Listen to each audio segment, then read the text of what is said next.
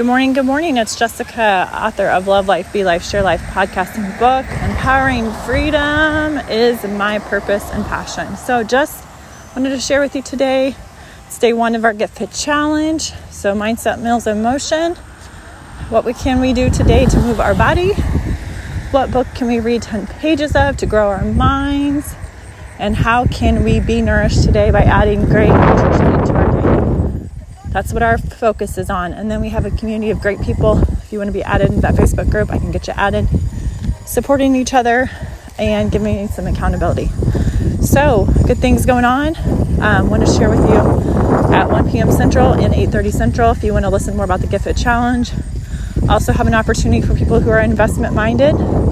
Maybe you're wanting more money, more time, more travel, more giving, better health.